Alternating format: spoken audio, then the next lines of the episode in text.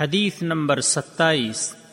عن عائشه رضي الله عنها قالت سمعت رسول الله صلى الله عليه وسلم يقول من التمس رضا الله بسخط الناس كفاه الله مؤونه الناس.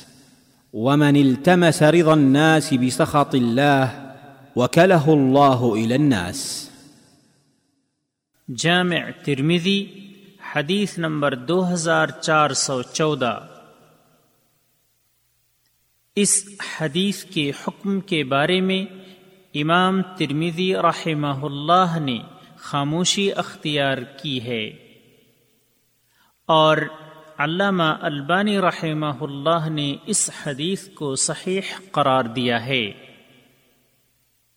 انسانی زندگی کا مقصد رضاء الہی کا حصول۔ ام المؤمنین عائشہ رضی اللہ تعالی عنہ کہتی ہیں کہ میں نے رسول اللہ صلی اللہ علیہ وسلم کو فرماتے ہوئے سنا ہے، جو لوگوں کی ناراضی میں اللہ تعالی کی رضا کا طالب ہو، تو لوگوں سے پہنچنے والی تکلیف کے سلسلے میں اللہ اس کے لیے کافی ہوگا۔ اور جو اللہ کی ناراضی میں لوگوں کی رضا کا طالب ہو تو اللہ تعالی انہی لوگوں کو اسے تکلیف دینے کے لیے مقرر کر دے گا۔ فوائد نمبر ایک، بندوں کی اطاعت پر رب کی اطاعت کو مقدم کرنا واجب ہے۔ نمبر دو، اطاعت اور خالص بندگی کے سوا تقرب الہی کا کوئی اور وسیلہ اور ذریعہ نہیں اور نہیں صحیح بندگی اور اطاعت کے بغیر اس کی رضا کا حصول ممکن ہے۔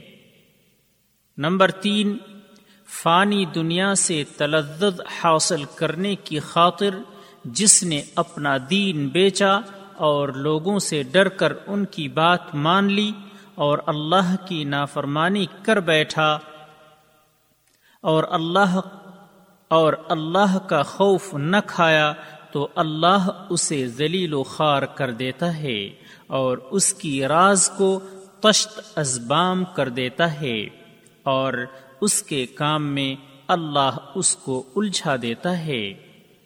راوی کا تعارف ملاحظہ حدیث نمبر پانچ۔